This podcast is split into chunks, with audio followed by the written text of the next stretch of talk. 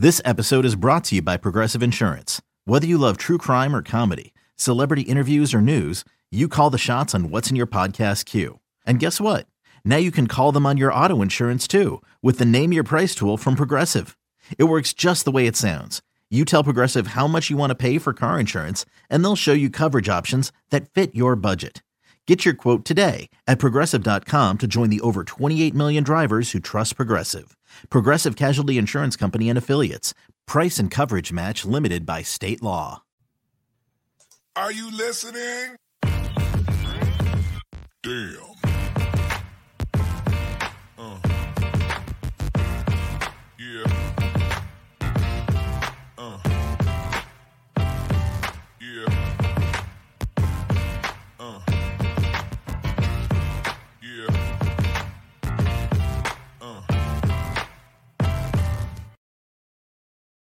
Hello and welcome to another episode of the Dam Podcast. I am your host, Angie Machado, and with me, as always, is our rookie, Jake Hedberg. Jake, we are closing in first week of fall camp, your first fall camp um, as a Yep. Beaver staff writer.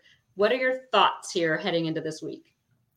I'm just super excited. Uh, I've been waiting for this all summer. I can't wait. We're super close, three days away, and I'm excited. I feel like there's a buzz around this program that there hasn't been in a long time, and I'm just super excited. Yeah, it there is definitely a buzz um, between people within the program, people outside the program.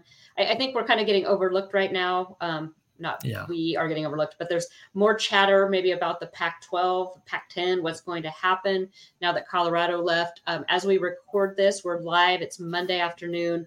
Apparently, um, Commissioner Kliavkoff, Kliavkoff has presented pres- presidents with um, the proposal for the media deal. Um, there's some rumblings that it may not be as as big as what it currently is. It may be going to Apple. Interesting to see what happens when like the actual true info comes out. But um, what are your what are your thoughts? Go. I mean, this this won't take effect obviously till 2024. Yeah. should not diminish anything that's going on this year. Um, let's just get that out of the way right now. What are your thoughts on this whole this whole Pac-12 media rights deal?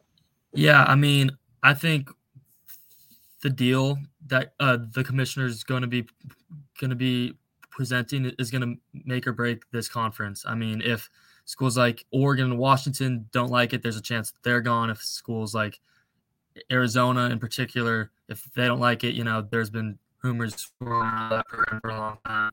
They could be gone. Um, and really, my hope is that we see Oregon State be a little more provocative, um, a little more proactive and you know pushing after uh, a potential realignment choice.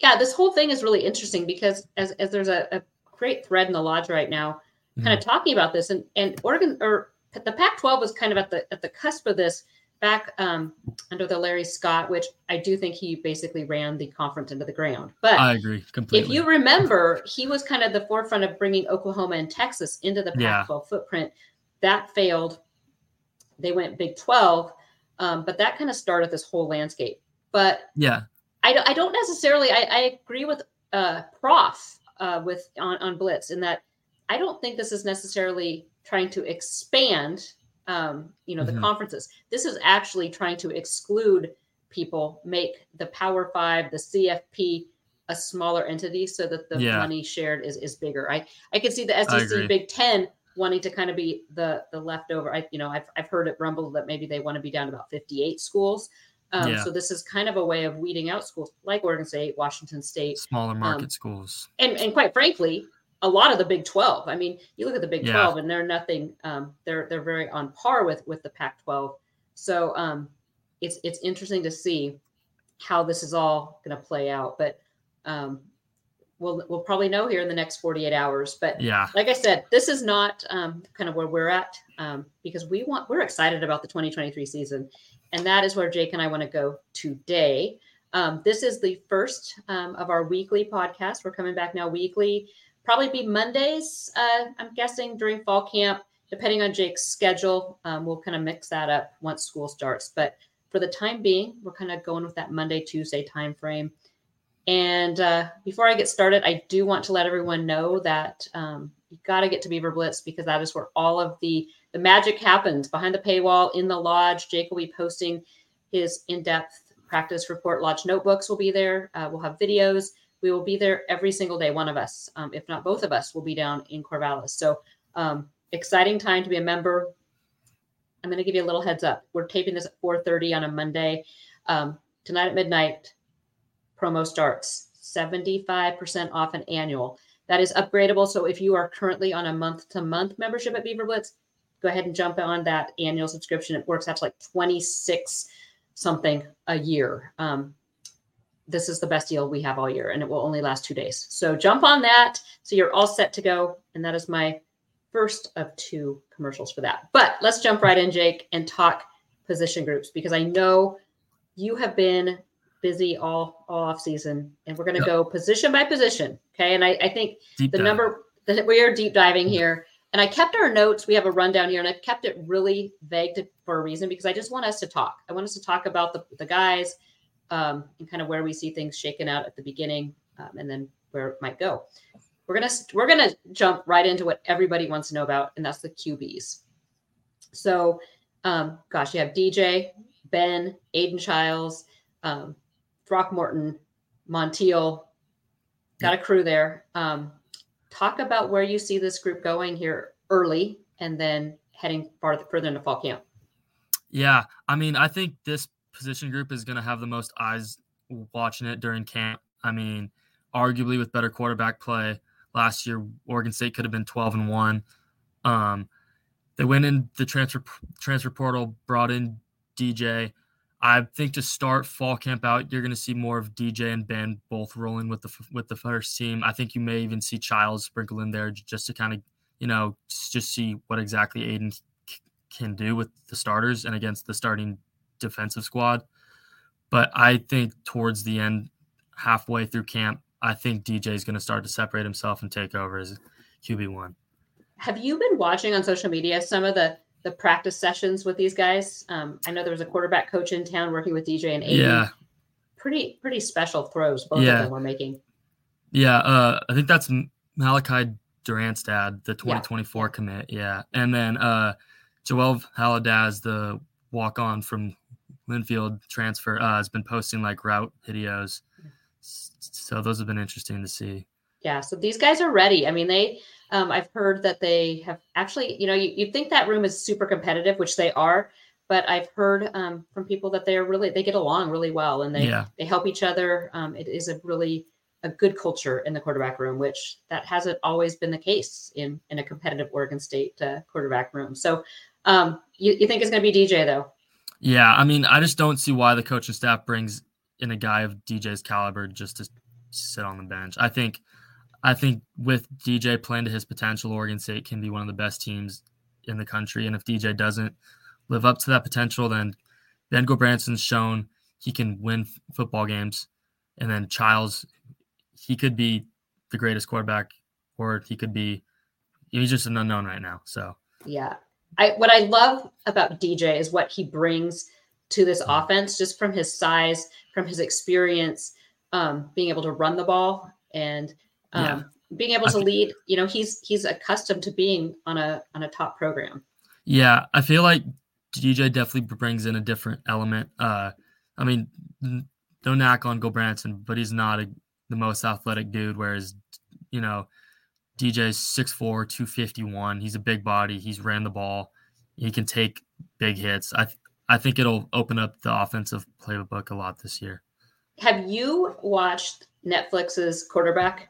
Yes, I just finished that last week. I loved Okay. it. It was a great show. Yeah, so I'm actually watching it now. I'm only four episodes in, but it's it's interesting to watch those three guys because I do. I Mm-hmm. kind of I see um, Kirk Cousins a little more Ben Gulbranson like, not, Yeah, a, not a real mobile guy. Um, and then you know maybe a little Mariota with uh, DJ. Yeah, It's it's an interesting mix, but I I love what he does for the playbook, and I just I don't think Oregon State has had quarterbacks of DJ and Aidan's caliber in. Gosh, Matt I don't Moore. even I, Yeah. Matt Moore. I mean, I I do I I think back to Matt Moore and being Derek Anderson even maybe. well, Derek, maybe. but um, Matt was probably the most recent that you watched him and you just were like, wow. I mean, that's, um, and I, I do think that uh, the that DJ is going to settle in nicely and, and Yeah. be the guy. Um, let's talk running backs and let's just we're going to go right down the list. One of the deeper rooms, you have Damien Martinez, Deshaun Fenwick, Jam Griffin. You got those three nucleus guys, and then you have Isaiah Newell, who I thought Yeah. flashed at the at the end of the season. Yeah, he Um, definitely did. What what are your thoughts there? I mean, obviously, I think it's you know it's Damien one, but um, you got that Yeah. great supporting cast in there. I mean, I feel like all four of these backs are capable and the coaching staff trusts them. Um, I think you'll see all four of these guys play um, every game. Um, I mean, Damien is undeniably the best back, and I think he might be the best running back in the Pac 12. Um, you know, Pac 12 freshman of, of the year last year, and he really only started half this half of the season. I think with a full season behind this offensive line, I think he hits a, a thousand yards easily. Um, Jam is m- more than capable. I thought he really flashed uh, during during spring. I thought I think he's going to step uh, step in and take Trey Lowe's third down third down role. Uh, and then Fenwick started games. He's shown he, he can go out there get 100 yards every game. And then Isaiah Newell is a guy who I remember last year reading uh, Carter's practice practice write ups. Uh, Isaiah was always a guy that like his always his name would pop up. Then he got a little banged up uh, before the the, the season opener, if I recall correctly, and he kind of eased into it. Um, so I think with all four of those guys, they're in capable hands, and all of them will definitely see time. Yeah, Connor Johnson, I, I popped it up on the screen here. His hot take is he thinks Jam is the best running back, and he could argue that with you all day, he said, Jake. So um, there's that. Um, and he also says he loves Newell, team first guy. And I, I think that is something that maybe is overlooked a little bit is he really is. I mean, he's one I think a lot of people maybe penciled as, as being a transfer guy just because Yeah. he's not getting the touches. But um, talk about a guy that, that loves his team and is there to contribute when needed. And he came up big against the, the Oregon Ducks Yeah. when they needed him. Yes, But yeah, Damien Martinez. Um, but are you concerned at all that there were no freshmen coming in this class? Yeah, I was uh, I was a little surprised. I mean, they tried to to bring in a junior college back that uh, obviously didn't end well. Um, from there, I was surprised they didn't pivot and go after another guy. They've got three walk on backs, um, all from Oregon, I believe. Um, so you may see one of them get time, Gavin Haynes, Jake Reichel, if um, you know something happens and one of those four or multiple of those four potentially go down. Um, and that's when things would start to get a little more questionable. Yeah, I mean, it's right now you look at it, and there there are two committed for the class of 2024, Yeah. but that's not going to help this year, should it? Mhm. Um, you know, I, I like the depth, but then it's not super deep either. So, Yeah. especially how Oregon State uses running backs. Mhm. Um, do we want to talk wide receivers? Yeah. wide receivers. Okay, let's Yeah, jump in and talk wide receivers because I think talking to fans, this is one of the areas that I think they have the biggest question because I yeah, not only did quarterback maybe struggle in the past, but there's always been some question about. You know, we hear it on the in the lodge all the time. Oregon State needs a big, you know, big bodied wide receiver. Lost John Dunmore. Um, what are your thoughts? I mean, Silas and Anthony Gould are, are kind of the two that pop into your head when you think Mhm. Oregon State. Um, but what are your thoughts, early thoughts on this wide receiver group? yeah. I mean, I think it's probably the biggest question mark on the offensive side of the ball. Um, I mean, Anthony Gould and Silas Bolden have both proven themselves that they can go out there have big games. I- think they're both in for um, better statistical seasons this fall, but really that third spot, it's kind of a question mark right now. There's a handful of guys, just uh, Josiah. Uh, he's been in the program. I think this is his sixth year. He's got like nine career catches, but he's shown, especially his freshman year, redshirt freshman, fr- redshirt freshman year, he's shown the ability. So my thought is maybe with more, uh, with more playing time, a better quarterback play, he could break out. Um, and then I like uh, Jemiah East, the JUCO transfer. I think he could be a a surprise. He's 6'2", 215, which is the biggest receiver Oregon State's got. Um, didn't really produce a lot at JUCO, but College of San San Mateo doesn't really throw the ball as much. So he's kind of was kind of more of an underrated guy, but there were big time programs. Uh, Utah was going after him, Mississippi State, uh, Pittsburgh, I believe. That was a big time get, and I wouldn't be shocked if he ends up emerging as that third guy. Yeah, I agree. I think he could be a, a big time um, playmaker that Beaver fans maybe don't know. Um, and he was kind of that late edition JUCO guy. Another name I'm going to throw out there, and this is I didn't add it to my superlative list, but a freshman to watch, Zachary Yeah. Card. Yeah, We were so Card blown away by stud. him yeah, this spring. But he's Yeah, another in the mold of Anthony Gould. I, I feel he's he's kind of that that smaller bodied, quick. But you know him and Aidan Chiles hooked up on a couple yeah, like jaw dropping plays. yeah. I- mean, I truly think if spring camp was any like indication, I think Cards earned a spot in in the, the in the two deep, and I don't think he'll redshirt. Yeah, yeah, I think he's going to be an instant contributor. Okay, and along those same lines, let's look tight ends. You know, a couple changes there. You still have Jake Overman. Um, Velling, Jack Velling should be back uh, from his shoulder injury. You, you bring in Terry. What are your thoughts on that group as a whole? Do you, do you think we, we see them get more involved? Yeah, I mean, I think it's a deep group. I think they've got five tight ends that could flat out play. Um, it'll be interesting to see how the whole rotations managed, just because I think uh, Jack Velling and Jake have established themselves as starters. But Jermaine Terry, I think he's the like the wild card here because he if he lives up to his f- high four star prospect uh, ranking, I think he could add a whole another element to this passing game. You know, he's a big guy. 6'4, 250 pounds. He looked good in the spring. I think if he gets involved early, I think he could break out as one of the top tight ends. Um, Cooper besides Jensen, too. three, yeah, Cooper Jensen's, another one. too. Yeah, Um, I just think it's such a deep though. room.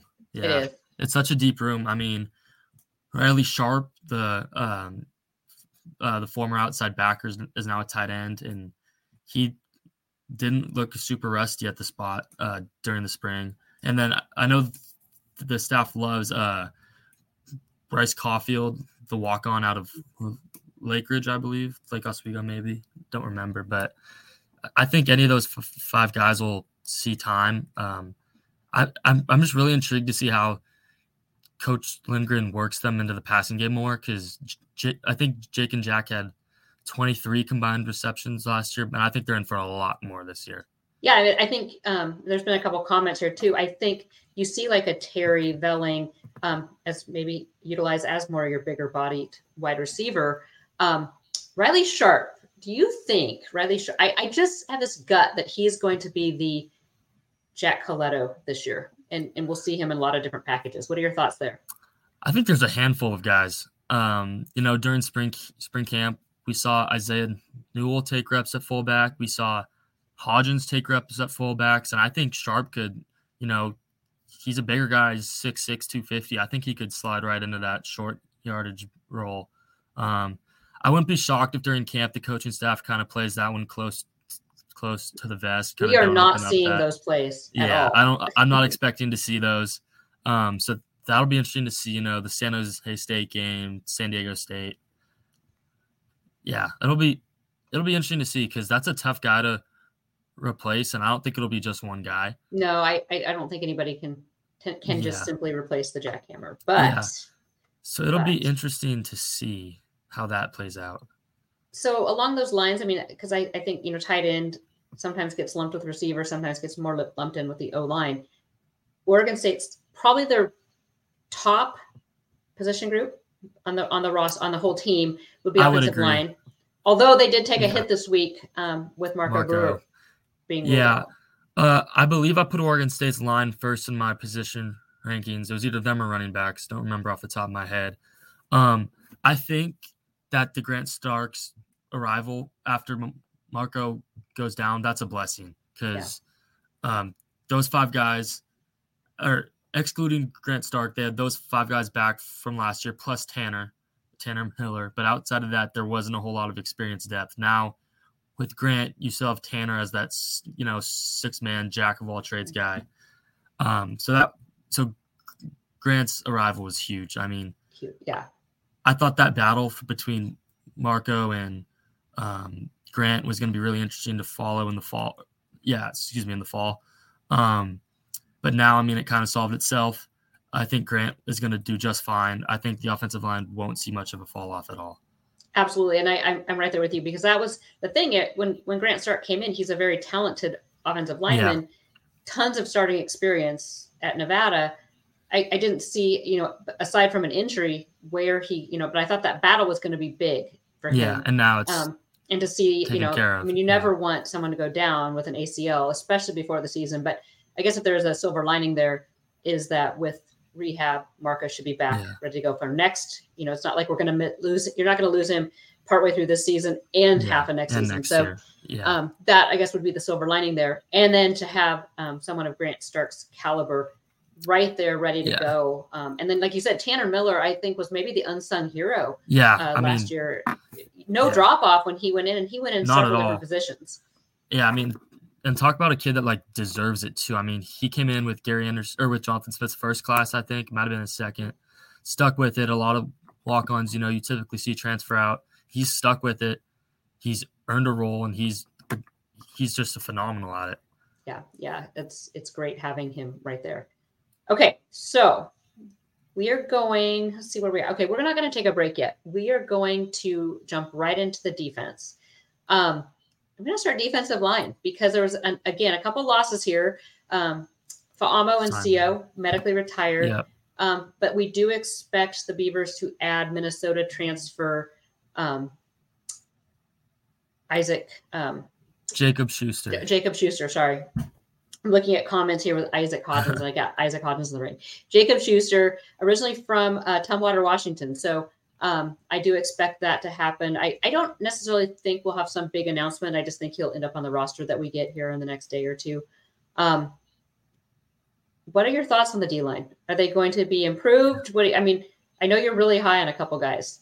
Yeah, if if fall if spring camp was any indication, this defensive line is going to be the best Oregon State's had in a while. I think there there's legitimately six to nine guys that can step in and play. You know, you got James Rawls, Isaac Hodgins, Joe Golden, Si- Sione Lohea, Samisi Saluni, Takari Hickle had a great spring, the redshirt freshman, and then you've got a handful of freshmen in Kelsey Howard and Thomas Collins, where they were highly sought after kids. They both enrolled early, both performed well. I think they could push for a spot in the uh, a spot in the rotation for sure. Yeah, because I mean, they showed up and I mean, it was like feet to the fire. They jumped right in. Yeah. They still Second contributed third some team, second, yeah. third team, but now they've had all summer, all, all spring, all summer to, to get the. The weight room. but I know you're super high on Hickle and Yeah. Saluni. Yeah, Takari had a great spring. I mean, he wasn't a very highly touted kid at all, and you know, I, I I wasn't really sure what to expect. Like my first couple practices, just because I hadn't ever seen him play. But out of the get go, he just flashed. I mean, he was really he was in the backfield all spring. And what they Um, loved about I- him is his length. I mean, he is long. Yeah, it just took a year or two to get the weight on. Yeah, I mean, he put on 10 pounds during his redshirt year. I think he's up to like 260. Uh, we'll get an updated, an updated, updated roster in the next day or two. See how big he actually is now. That'll be interesting to see because I think if he gets up to 270, 280, could be special. So, so if Oregon State's defense had a struggle last year, it was the pass rush. Do you see that Mhm. improving this year? Yeah, I think the outside linebackers that they got are going to help that a lot between Nico Taylor, Oluwamatoshu. I think those guys are going to be in for a big year. Um, not sure how much they'll play right off the bat just because Oregon State's got a deeper room with John McCartan, Corey Stover, Chatfield. Ryan Frankie's could be a factor this year. Um, so, and those guys have been in the system. They've played a lot of football. So I think towards the start of the season, you'll see those guys play more. But Taylor, uh, I think they'll get eased into it, and then I think they could be in for a huge year. Okay, we have a question here. Um, MMD, is he an outside linebacker? Yes, he's listed on the roster as an outside backer. Uh, didn't really see a whole lot of him in the spring. He was mainly with the third team, but I know he spent the last year in the weight room, put on some uh, like ten pounds. And and this Pretty is hard. This is hard. Like when Jake and I are doing things like this, and it's a real kind of a um, wavy line here between outside linebacker and defensive end. Yeah, because State a lot of guys- guys around. Play both. Yeah, Like uh Sione a lot of time in fall camp or in spring camp, he was playing outside backer, but he's listed as the roster at a defensive end. Um, same with Oluisi Yomotoshu. He's listed as a backer. He played defensive line. So they've got a handful of Yeah. guys that can kind of do both. It's it's kind of a a, wavy wavy line there for um it makes it makes our job a little tougher because it's kind of you start kind of talking about these guys. But let's move right into linebacker then. Um, inside linebacker, are you concerned? You know, Oregon State started, you know, ended last season with the thought that they were going to have Omar Speights back, their All American inside linebacker. He ends up transferring to LSU, um, leaving Oregon State. I I'm super excited about Easton Mascarenas. Yeah. you, but you know, what are your thoughts there? Does Oregon State take a step back um, it, in in the linebackers? I think they will take a slight step back. Uh, I do think Trent Bray is one of the best linebacker coaches in the country. I think he'll have his guys ready. I think it'll be interesting to see who it is that steps up at that second spot. Uh, I think in my mind it's down to three guys. I think I think it'll be Calvin Hart, um, John Miller, and then Wikaya Tongue. Uh, I'm leaning towards Hart just based off my gut telling me that he's the more experienced option at, at, at least to start the season. But Tongue's the guy that really flashed. He was great in uh, great in pass coverage as a backer. He re- he really impressed me. Um, Especially for really being a brand new position. yeah, exactly. I mean, it was I, I just wasn't sure what to think. It was his first time playing defense in a few years. Wasn't sure how quickly he'd come along, but he looked like he hadn't lost a step.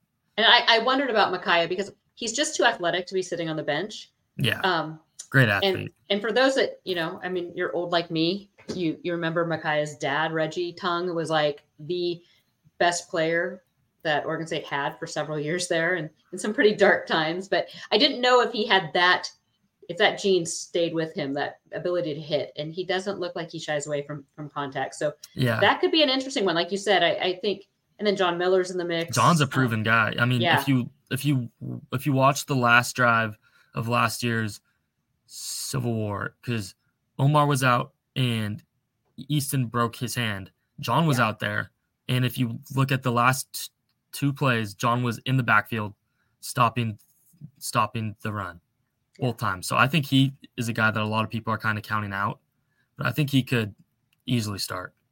Yeah, what I think Easton is actually going to be a step up from Omar, and I and I don't mean that as a knock to. Omar, but I, I think Omar one of his downsides Pass was maybe coverage. pass. Yeah. Yeah. So I think I think Easton maybe is a little more athletic and will be a, an attribute for Oregon State in that. Yeah. Um, let's go to DBs because I think this, as, as we were talking about the wide receiver room kind of being the big question mark on offense, defensive backfield, I think is in my mind anyway, you have to replace some a lot of a lot of snaps there with with Jaden Grant, with Achille Arnold or um, Alex Austin and uh, Rajon. Rajon. Yeah. not as much Razon. I mean, you really look at Alex Austin and Jaden Grant, how many snaps and how many plays those guys played. Yeah. Just what leaders especially. they he were. Yeah. there. I mean, total leaders. So talk to me a little bit about what you see. Um, I, I know who I think is going to step up. I do also think it was huge that Kitan Oladapo stayed. yeah, that was massive. Um, yeah. Just because he gives Oregon State that um, experience and leadership. But let talk to me about your thoughts on that group. Yeah, I feel like their starting five is pretty set in stone at the moment. I feel like their corners are going to be Jaden Robinson and Tyrese Ivy. Um, they were both the only cornerbacks to run with the starters. He flashed, spring. by the way, for a new guy in spring. Tyrese, yeah, he came on strong, like day one running with the starters, which from JUCO backs, or excuse me, from JUCO defensive backs, you really don't see that a whole often. So that kind of took me by surprise. Um, I was really surprised actually. And then, but behind those two, they have a pair of, of redshirt freshmen the staff really likes. Joe Swen, who had two picks during the spring game, long, lanky guy. I like him a lot. I think he could be a, a good one. And then Noble Thomas, redshirt freshman from Florida, another guy who had a really good spring, played a little towards the end of, of last year. I think this group, I think this group will fall off a little bit, but I don't think they'll be as big a fall off as people are expecting. and, and those are two names I think Beaver fans, a lot of Beaver fans, if you're not following, um, you know, the lodge all the time, and they were late additions to the signing class a year ago. Yeah, Um, totally watch those names because it, they are going to they are going to be there. But Ivy is one that I really think is like you. Typically, JUCO DBs have taken a year or so, at least several did. games. Julian did, Nashon did. did, um, Cooper yeah, didn't. Julian. That was a yeah, Cooper, that right? was the rare one. Yeah, So, um, but I, I'm excited to see him. And then I, I just think Jaden Robinson has been kind of biding his time. He had that shoulder injury. yeah. Um, Last But- two years ago. you know, you you talk to coaches and they, you know, they talk about those last four games. He was the highest graded defensive back Yeah. on the field. So when he got in, so um, he's ready. He's ready for his time, and I'm excited what, to see what he can do. Yeah. And then How about safeties? at, at the at the safeties part, I think that'll be interesting to see because one spot for sure, Kitan, uh, his er, that it was just massive. Kitan came back because if he didn't come back, and that was paired with Skylar Thomas's torn ACL, that's a huge blow because those were th- those are their were both of their two guys during spring. Then Skylar goes down. The second spot's going to be interesting to see.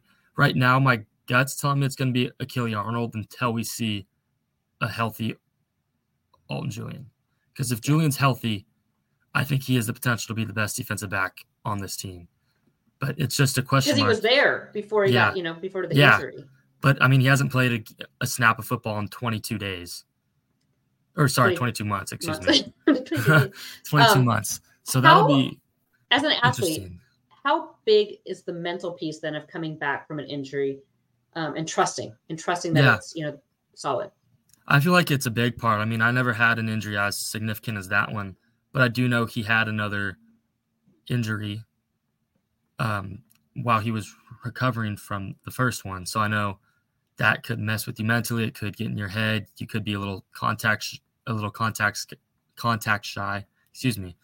Um, I, I just, I just think it's going to be hard to count out a healthy Julian because Yeah. if he is healthy, I, just, I just don't see him not starting if he's healthy. How about uh, special teams? We're gonna we're gonna kind of keep this one short and sweet. But what do you think of Mhm. special teams? With I mean, you have Everett Hayes back kicking Sappington Lose? too. in Sappington, but you lose your your best Oh, punter sure. you've had in, in in years. Yeah. Well, from what I've heard around the program, Josh Green, their expected punter, is a good punter. He's a solid, like he pushed Loecher last fall. So I'm not expecting as big a drop off there as a lot of people would think. Um, the kicking game is the real question mark. I think, I don't think you can trust either of those kickers right now. There's just, they haven't really shown consistency. They haven't shown the ability to be consistent. Um, and I was kind of surprised the coaching staff didn't go after another guy. Um, you know, Hayes and Sappington went 11 for 20 last year, which is 55%. I think if you want to be a Pac 12 title contending team, you have to hit 75% of those. Yeah, I mean that's that's I, I think a lot of it though. I mean, we know that they have the skill, both of them. It's just a matter now of it's the mental part and uh, getting getting the mind Yeah. right. So hopefully there was some uh, off season mental mental work. Um, Yeah. We are going to take a quick break um, for those listening on the podcast. For those live, just a short little quick break so we can pop it into the podcast and ad break. But I do want to remind um, everyone if you're not a member of Beaver Blitz, you definitely want to be a member.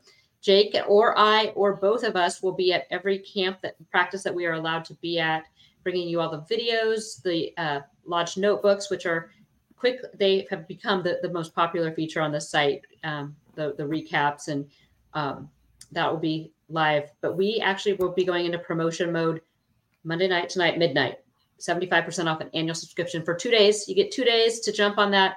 means you get an annual subscription for a little over $26. Don't Great miss it. It's an amazing deal. And uh, it's the biggest and best sale we will run all year.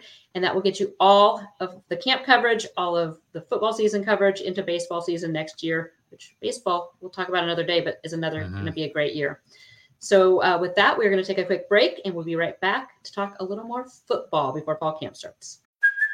Hey, it's Kaley Cuoco for Priceline. Ready to go to your happy place for a happy price? Well, why didn't you say so? Just download the Priceline app right now and save up to 60% on hotels. So, whether it's Cousin Kevin's Kazoo concert in Kansas City, go Kevin, or Becky's Bachelorette Bash in Bermuda, you never have to miss a trip ever again. So, download the Priceline app today. Your savings are waiting. Go to your happy place for a happy price. Go to your happy price, Priceline. Okay, we are back. Okay, we've done a deep dive in all the position groups. Gonna ask some just more broad stroke questions for you. Strength of the offense for 2023. I think without a question, it's the run game. I mean, I this Oregon State offensive line's great. Josh Gray, Jake Levengood. Tolly, Bloomfield. Time out, time out, because I, I got a I got a question here about the promo. Does it come with Paramount Plus? It does come with Paramount Plus once you're over the over the um the trial, the special pricing. Full price Beaver Blitz membership gets the Paramount free Paramount Plus. So you do not get it until you go on to full price. That is probably a good question that people will uh, want to know. But Ben, we know you're a member of Beaver Blitz, so okay. So running game is is what you're thinking. Yes. I think this offensive line will be better than last year's between two all Pac 12 tackles and Josh Gray and Tali Fuaga. Jake Levengood's the anchor of the line at the center spot, two solid guards and Starck and uh, Bloomfield. And then the backs, any four of them, they can go out and get a handful of yards every any anytime th- that they want to. So I, I think earlier in the season, Oregon State's going to set the tone with the run game, allow that to get started and rolling, and then get DJ looks off the play action, kind of ease him into it. So I, I'm just going to play devil's advocate here because what I'm hearing is the offensive line is going to need to be the strength of the offense because without them, the running backs aren't running. That's true. Yeah, But I, got I got to give the guys up I'm front just combining the two. Combining yes. the two. the run game. The run game is going to be the strength, and I I find that hard to you know argue with until we see more. And I like you. I mean, I think I think we see a lot of DJ running, and I and I think Yeah. until he gets um Yeah, until I gets mean, comfortable. DJ's legs add like that RPO element that they haven't really had. I know they tried to incorporate it with Chance a little bit, uh, but DJ's a better athlete than Chance. Yeah. I think that'll be more more used, and I think it'll cause trouble for defenses because they'll crowd the box, try and stop Damien Jam, Fenwick, but then you know it just opens up all the passing lanes. Yeah, yeah, I think it's going to be a just so many options, and I, and I, what I that's what I love about DJ is that he adds such a different element.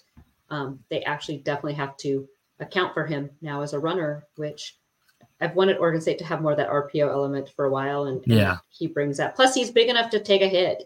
Um, Yeah, he's definitely big enough. Like Jake and I, the first spring practice when we saw 6'4", 254, I, I thought it was a typo at first, and then you see him, Yeah.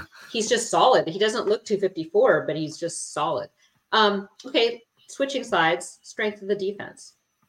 I think it's the the defensive line, which you haven't been able to say that about an Oregon State defense since Mark Banker, like 2010, 2000. Oh my gosh, you just threw out a Mark Banker reference. um, I think it'll be interesting to see how um how well the secondary does to start the season off because I think if they gel, I think they could be a legit secondary. Um, but I feel like this defensive line's experience. They've got multiple guys that will come in and play, contribute. I think they'll apply the pressure better um, than last season. So I got to go with them right now as the strength. Yeah, it, it's interesting too because we haven't talked about Oregon State defensive line.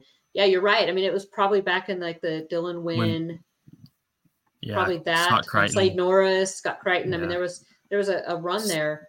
Um, but last year, I felt like the defensive backs were were the strength. Yeah, and helped sure. helped the up the guys up front. This year, I think those guys up front are going to help out the back end Yeah, uh, and give them time to maybe get their feet under them. Yeah, and like I feel like with the assumed improved pass rush, I feel like that's going to just give quarterbacks less time to throw, make them make way more bad throws, and I feel like our secondary is talented enough to capitalize on that. I hope so because that is the one glaring problem last year. I thought was just the lack of a, a really solid pass Mhm. rush. Yeah, Um, they were close a lot of times, but they just couldn't bring them down. So that I think is going to be huge. Um, what is one area that we need to see the Beavers overachieve in if they're going to have 10 or 11 wins this season? I think there's two big ones that come to mind: the kicking game, because I feel like with Oregon State's kickers and their performance last year, they need to do better than that. Otherwise, they're not going to come. They're going to be an eight nine win team because they could be in a handful of close games with Washington, Utah, Oregon, UCLA, Washington State. I feel like any of those games could come down to a last second kick, and they need to trust a kicker to go out there and just get it done. And then quarterback, I feel like if quarterback if DJ plays to how he can play, this team is talented enough to compete for a Pac 12 title. I, I agree. And I, you know, we, we talked about this a little last week um, in my Pac-12 media poll that I that I voted in. I kind of gave my my thought process because I did. I had Oregon State at two um, in the Pac-12 media poll. I had them playing USC in the Pac-12 championship game, and I've actually had a lot of people ask me like, "Well, how did how did you even you know?" So here's my quick. So I, I think USC is at an echelon kind of above everybody else. Oregon State does not play. USC this year. Yeah. So where I'm left with was Utah, Washington, Oregon State, and Oregon, all kind of in this kind of clump of four, right? Yeah. So Oregon State gets Washington and Utah at home. They get Utah early in the season, um, which I think the health of Cam Rising is still going to be kind Up of up in the air. air. Yeah. Um, I and About Oregon, I 50-50. Oregon has so much talent. I just I'm not sold on their coaching staff yet and how cohesive they play Yeah. as a team. I, I, I, feel think like there was a lot of turnover on that staff as well. turnover on the staff and with the players. I mean, you have a lot of Mhm. portal ins and outs. So I, I just have questions now. Talent wise, I mean, they could they should definitely be in the in the situation in the conversation. But I think the the coaching um, longevity here at Oregon State, the the continuity, along wins with the fact that Oregon State has Washington and uh, Utah at home. Oregon's on the road right after that Washington game. That's going to be, I think, tough for the Beavs to go back to back. Um, you know, playing those two big emotional games. But I, I do, I just like the way the schedule plays out. Um, I feel yeah, I definitely agree. I mean, uh, this past winter when they dropped out the 2023 schedule, I saw and I was like, I don't think that could have gone any better. I think it's I think it's great. Now now there- there's some a couple, little trap games in there. I, I you know going Washington to Pullman State, early. yeah. Um, I think that could be tough. I think going down to Tucson. Zona, yeah, Um, that right. could be a, a, a little, you know, I think they've improved a ton. At Colorado doesn't. The only thing that worries me about Colorado is the is the altitude a little bit, but um, Yeah. I don't think that roster is talented enough No. to win m- more than four games. But you get year. UCLA coming up, which they don't really scare me, but UCLA is, has talent, um, and Yeah, in a given in a given day they could they could be right there. Um, Cal and Stanford, they have Stanford at home. Cal on the road, is that how? It, Stanford home, Cal's yeah, yeah. uh, after Utah. So um, no, it'll be an interesting, interesting mix there. But um, I'm going to ask you now about your superlatives, your preseason. Um, give me your preseason offensive player of the year. Who do you think it's going to be? Uh, I'm going with Damien Martinez. I just think he's going to carry the load. He showed what he could do last year, and he only started five, six games. Now with the full season, I think he hits thousand yards easily. I think he, I think he pushes for a, an All American spot.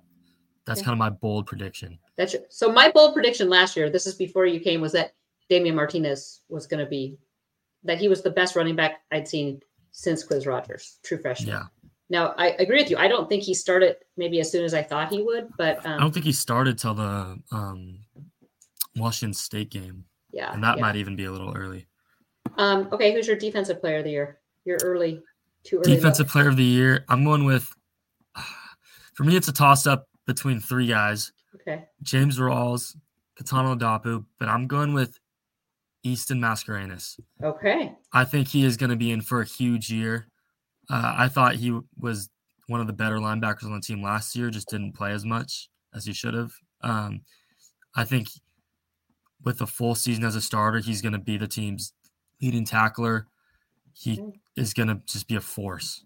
Okay. I I mean, Beaver fans hope you're right. Breakout player on offense. Mm, breakout player.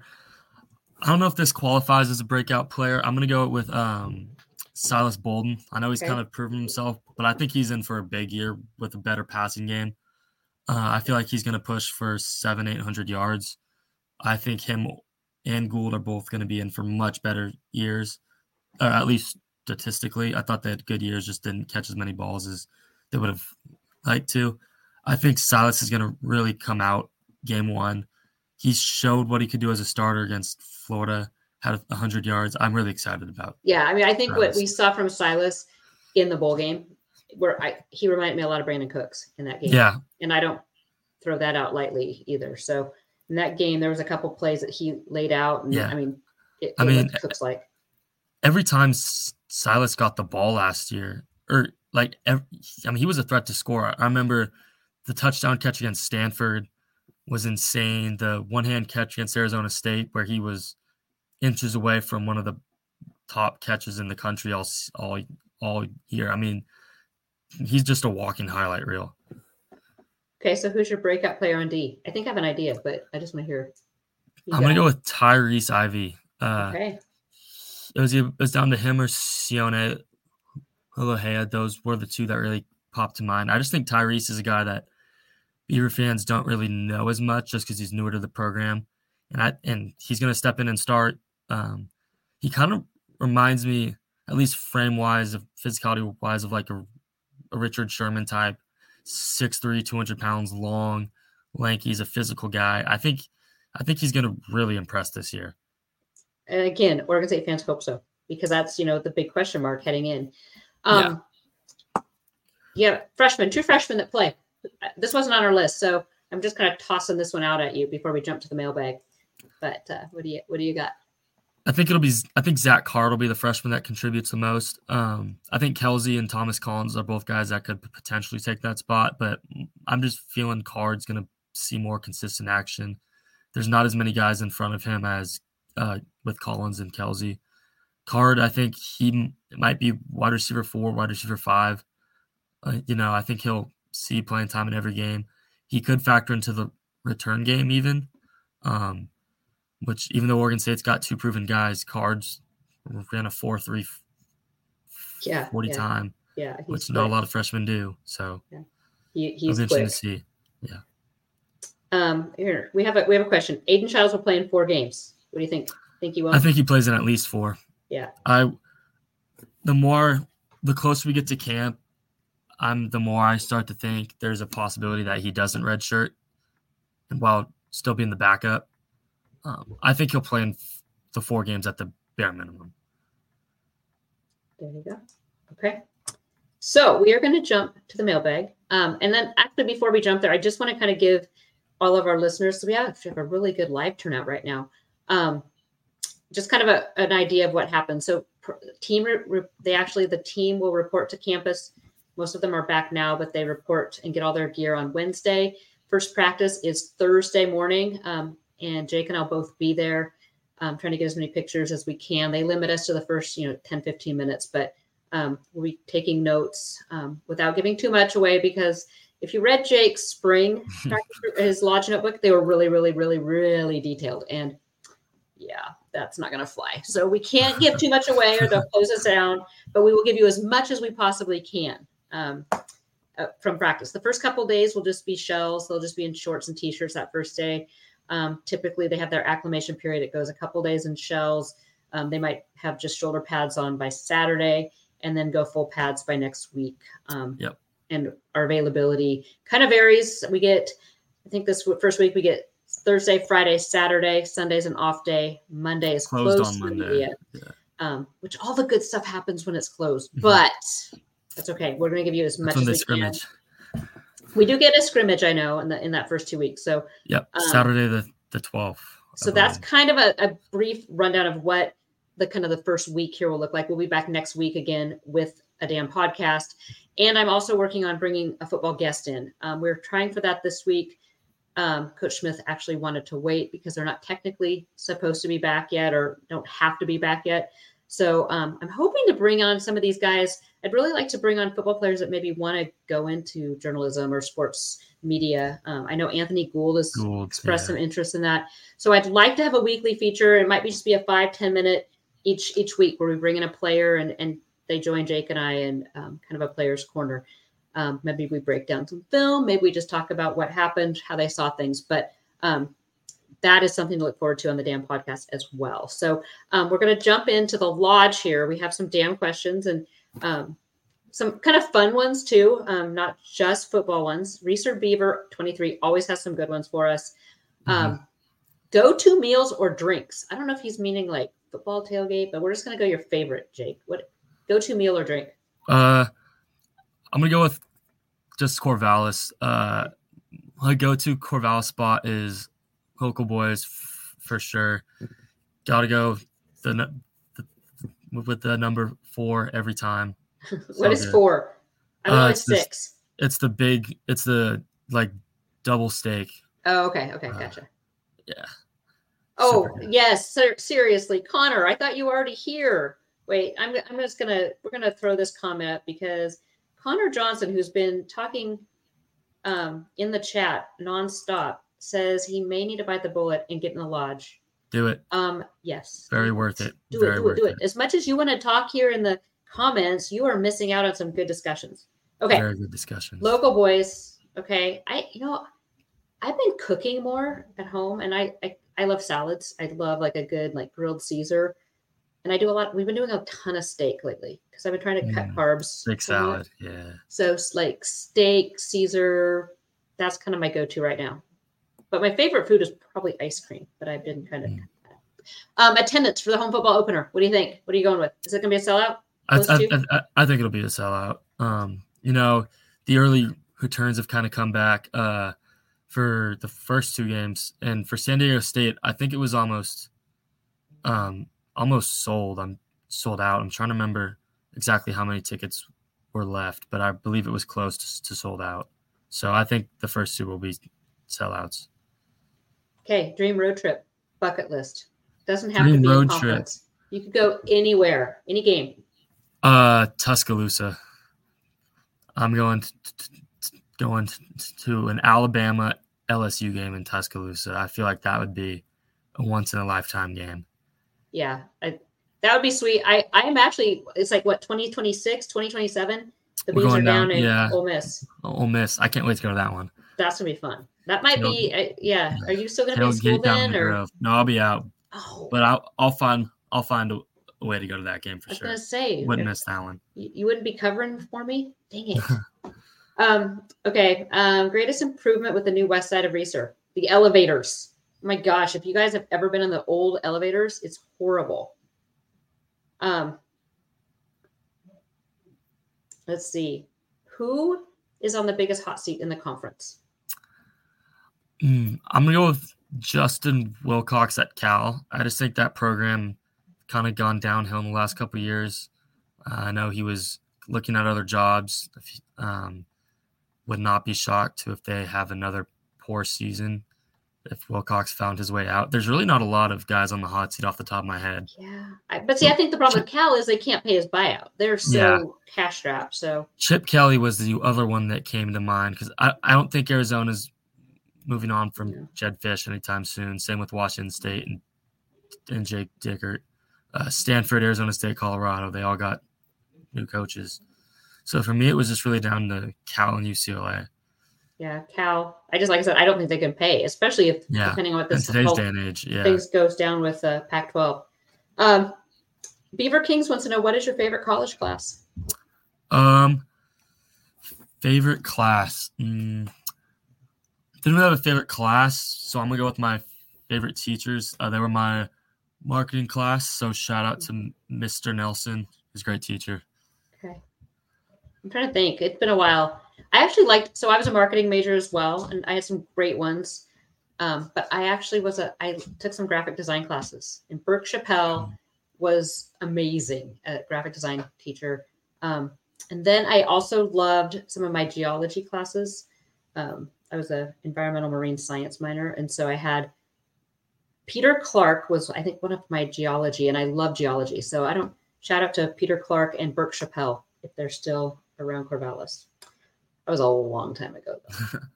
um, what in Blue Hell OSU says would love your take on each one of the new portal guys and what you think their role will be this season. Yeah, I'll just go down the list in my head. Uh, quarterback, I think DJ's going to be QB one. I think he'll make or break this team. Um, I think with if he plays like he can play, he'll be leading this team to a Pac-12 title appearance. If he plays like he did certain times at Clemson, then they could be in for seven and five, eight and four, eight and four type year. Um, tight end Jermaine Terry, uh, I think he's a real like I said earlier, I think he's a wild card in that in that um, in that tight end room. They've got they've got two proven guys. Terry's the third. It'll be interesting to see how he fits into that. I think he has more of an athleticism, pass catching traits that those guys don't necessarily possess to his level. Um, offensive line, Grant Starck, he'll be a starter at right guard. Um, should be a part of a great offensive line. Uh, defensive line, we got Luis Matoshu. I think he's going to push for a starting spot at the edge, the end, outside backer little spot, the hybrid or whatever you want to call yeah, it. yeah. Um, I think he could be Oregon State's best pass rusher by the end of the at the, by the end of the 2023 um, year. He's got a lot of potential. He flashed a lot during spring. Excited about that one. Um, inside back, we've got Calvin Hart and Mason Tufaga.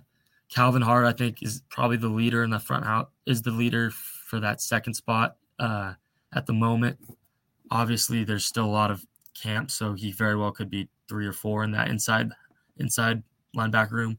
And then Tufaga, we really didn't see a whole lot during um, camp. He was banged up for a while. Was primarily running with the second team. I think you're more likely to see him during special on special teams this year. Um, and I think that's all the portal guys off the top of my head. Yeah, you're right. I was I was thinking Jahmai East and Jemiah Tyrese but yeah. but they're JUCO. So nope, that was good. And then our last one um, from M Cape: Are we doomed? How bleak is the outlook for OSU athletics if it is finally um, as bad as I think and feel it is? How soon do players like Aidan bolt to the, bolt to the portal? Yeah, I'm not as worried about the portal. I feel like these guys are in Corvallis for a reason. Um, you know, Chiles, he could have gone to bigger schools, could have got more money. He didn't. He stayed true to his commitment to Oregon State. I think he'll he's in it for the long haul. I think everything his family said, he said, has shown that. Um, I feel like the bigger issue is Oregon State being left behind here. I feel like out of all the Pac 12 schools, Washington State and Oregon State are in the worst spot here, which is unfortunate, but it's probably true just because they're smaller market, don't have the brand appeal that Washington does, that Oregon does. So I think I think the athletic department and the school needs to be m- more active in looking at the Big 12 because if the media deal's not great and Arizona bolts, Arizona State bolts, then Oregon State's going to be scrambling and the Pac 12 might end up just dissolving. I, I don't see the Pac-12 dissolving. That's I keep hearing that. I, I think what's going to happen It's like a It- Pac 12 Mountain West merger, like the Washington but- State, Oregon State. But I but I do want to see happen, I I think they need to be thinking outside the box as who they bring in because I think there's schools out there Yeah. that you could bring in across the country. Um, it's not like the big Big Twelve is looking. I mean, they're looking at UConn for God's sake. I mean, they're not like some amazing program either. Um, so they do have they do have that basketball. the basketball, uh, yeah. which is a Um, I mean that's a basketball conference there. But you know what you, what you look at, I, I think you you start looking at who you can. I mean, you, you Yeah. obviously SMU's been thrown out a ton, but you know Tulane I've San heard Diego is, is you know San Diego State. Boy, and and I think In my my biggest takeaway is that the Pac-12, Pac-10, whoever the the presidents need to get off this whole holier than thou uh, yeah, talk about academics. Okay, we, you got to separate it now. It's not I mean if you look S- at the SEC, are all of their schools very academic prowess? There's Vanderbilt, and that's a Yeah. I mean, it. honestly, if, if you want to go strictly on academics, then go join the Ivy League and, and see how that goes. So, Stanford, yeah, um, you have to kind of separate that. It, it worked in the 70s, 80s, 90s. It's not working now. Yeah. Um, this is an athletic conference. Um, so you have to, I mean, take a Boise State, take a Mhm. San Diego State. Um, One program in particular that I would love to see in the Pac-12 is Texas, S- S- Texas, San Antonio. They're Okay, a program on the rise. They're in a bigger market. They bring it. It's Texas. They're in San Antonio, and since uh, Jeff Traylor has gotten there as a coach, all they've done is won. They're a Yeah. program on the rise. They're in the American now, relatively new to football. I feel like they could be a player in the long run. well, and I- So, and I think that's the it. I think Pac-12. I think you really need to look at recruiting footprint. And Oregon State, I think the Pac-12 that recruits Texas, there's several Yeah. schools there like that you could really kind of make a play for. Florida as well. Mm-hmm. Why not branch out? I mean, I think I think that's Florida. Yeah.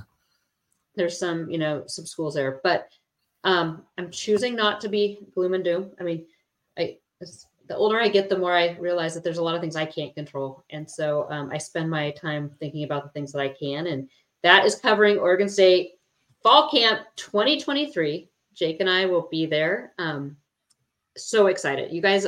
That have been around a while, and Jake has heard me talk about it. First day of fall camp was like Christmas, so um, that is super exciting. Um, Jake and I will actually be back Wednesday night. We we keep getting asked to do a, a Twitter space, so we are going to jump on and do a Twitter space uh, Wednesday night at 7 p.m. Jake will already be in Corvallis. I'll be here at home. Yep. Um, but we're gonna try that and, and just see um, how that goes. That's not live. It's or it's it's live. It's just not video. Uh, but join us there too. Um, we can take some more questions. It's a little more interactive than than the podcast. Yeah, it's a but, lot more. Yeah. Um, Jake, are you excited for your very first fall camp? I'm very excited. I can't wait. Uh, it's gonna be tough to sleep on Wednesday night. It- it's a fun one. So this will be my um, 17th fall camp. Ah, Super excited. Um, this could be a very, very special year. Um, thank you all for joining us um, for another episode of the Dam Podcast. Remember, we'll be back next week to talk about the first couple days of fall camp. And remember um, to jump on if you're not a member of Beaver Blitz yet. Jump on uh, starting tonight at midnight into tomorrow and Wednesday and grab that 75% off deal. Um, you will not find a better deal, and it ends Wednesday night at midnight. So you want to jump on and get that while you can. Um, I'm Angie, publisher Beaver Blitz. He's Jake, beat writer, and we'll be back next time for another episode of the Dam Podcast.